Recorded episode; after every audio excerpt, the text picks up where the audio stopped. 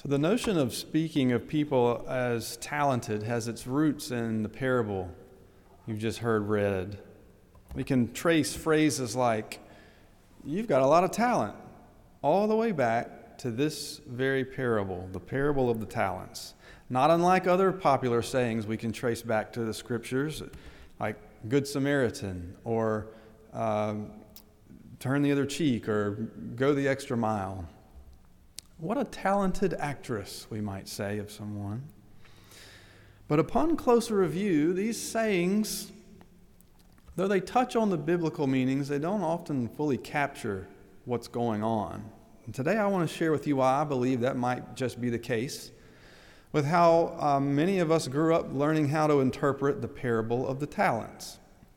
So, my guess is that if you've heard this parable before, or you've studied it, or you memorized it in Bible school, uh, you were probably like me. You heard it, the meaning this way rather than waste our time and our gifts, the gifts that God gives us, we should invest them and produce results for the kingdom of God. Of course, there's no reason really not to preach it this way. It's a, there's a clear meaning of the text here. And yet, perhaps that's not all the full story. Maybe I'll preach it that way next time around, maybe I won't, but today I want to do something different. I'm going to flip it upside down. So we often assume the main characters in parables are the good guys. Sometimes you come across a, a, a rascal like Dives, the rich man, versus the poor man, Lazarus. But generally, you think the parable characters are good guys. But what if it's the opposite here? What if we're reading something like C.S. Lewis's The Screwtape Letters, where the main characters are villains? In the Screwtape Letters, the senior devil, Screwtape, tutors a junior devil, Wormwood, on how to tempt a young man throughout his life. In this bizarre underworld, Screwtape refers to God as the enemy so, whenever you're reading Screwtape letters, you hear him say the enemy, he means God or Jesus. And he begins his second letter to Wormwood saying, I note with grave displeasure that your patient has become a Christian. As you see, everything's backwards. So, could we turn the parable upside down and read it as a Screwtape letter? Then the landlord is not encouraging his stewards to do something just with their talents, but something more sinister. Let me explain. So, we typically associate the word talent with, well, talent. A talent is an ability, a gift, an aptitude for doing something special or unique. But in this Screwtape letter, this parable, the talents that the landlord offers aren't indicative of good things. Rather, talent refers to an exceedingly large amount of money. A talent was a measure of silver worth about 15 years of an average worker's wages. If each talent, let's say, is worth, oh, I don't know, uh, a million dollars in today's terms, to the, he gives this to the first steward $5 million. Five talents, five mil. So, where did he get all this money and how? Are you starting to get suspicious? I'm even more suspicious because the first definition of talent doesn't even have to do with an amount of money, but with weights and scales that measure money. Leviticus says, You shall not cheat in measuring lengths and weight or quantity. So if you went to the market uh, back in those days, there would be a, a, scale, and you could, you could, it was how we, we judged the value of things, and you could trick out the weight or the scale to make your value seem more than it is. Leviticus says, no, no, that's unjust. Don't do that to each other. Furthermore, we hear that the steward given five million and the steward given $2 million immediately run off and double their money. How? What kind of Ponzi scheme are these guys running around here?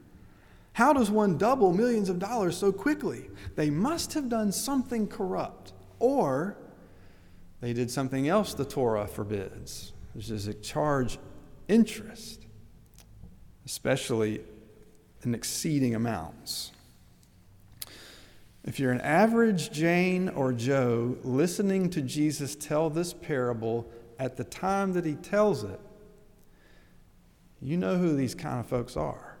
You know who these charlatans are he's talking about. Folks who can double money like that. How do they do it? And at whose expense? You can almost hear Screwtape the landlord whispering into the first steward's ear Now take your talents, and when the crash comes, buy up as many foreclosures as you can. Buy the McMansions for pennies on the dollar. Buy the bungalows. Buy the basement ranches. Buy single family homes, trailer parks, anything. And flip the properties and charge as high a rent as you can get away with. And to the second steward, perhaps Screwtape the landlord says, Take your talents and build a for profit prison and hire the inmates out for cheap labor. Better yet, purchase a nonprofit hospital, lay off as many staff as you can get away with, frustrate any unionizing efforts, build strong ties with the debt collection agencies, and watch your shares rise. Then Screwtape, the landlord, whispers in the last and third steward's ear, but it's hard to make out what he says.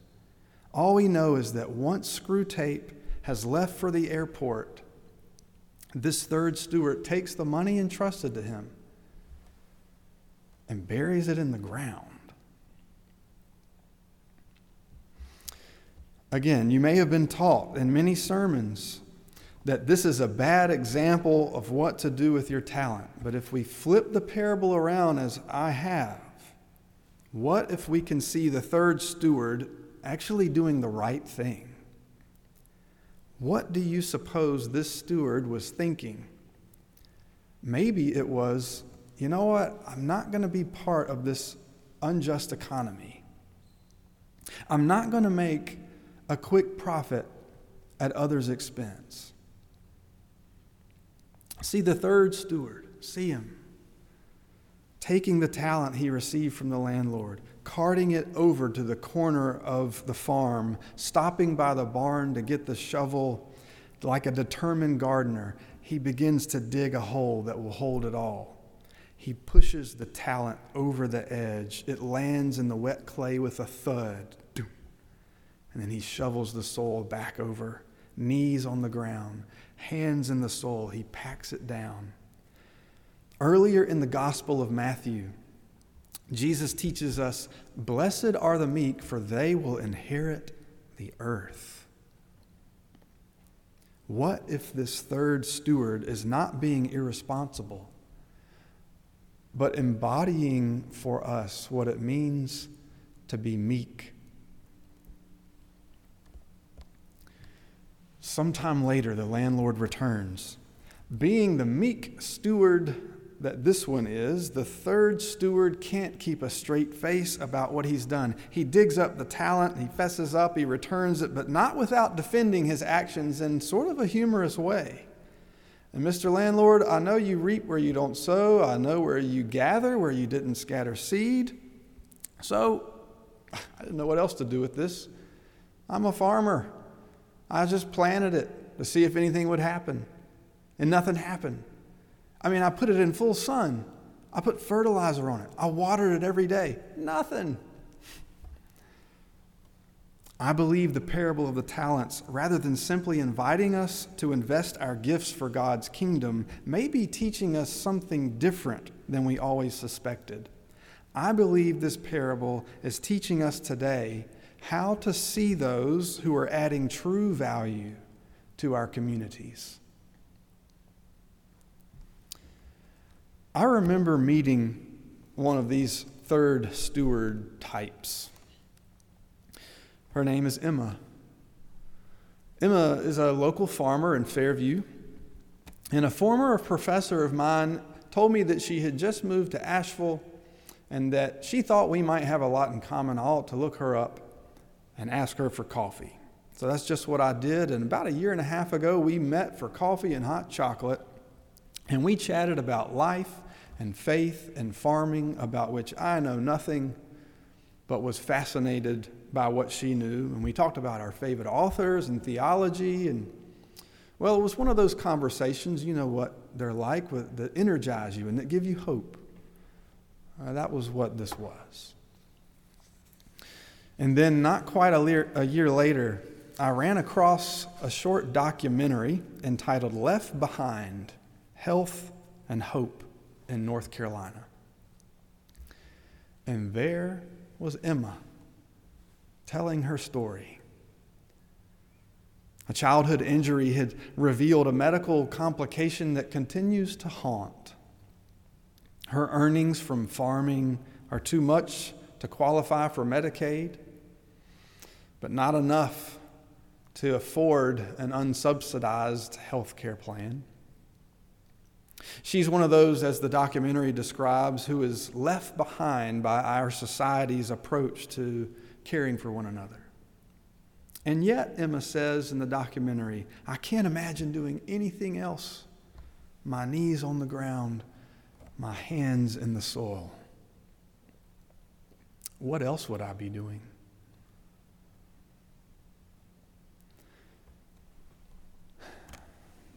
There are those who take the talent and turn it around quickly.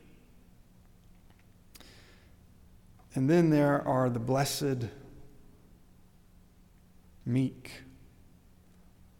who inherit the earth. It's essential that we, Jesus followers, and especially those of us who are discerning what to do with our lives. Maybe you're a young person. Maybe you're going through a midlife crisis. Maybe you just retired. What do I do with my life? Take note of the deeper meaning of this parable in reverse.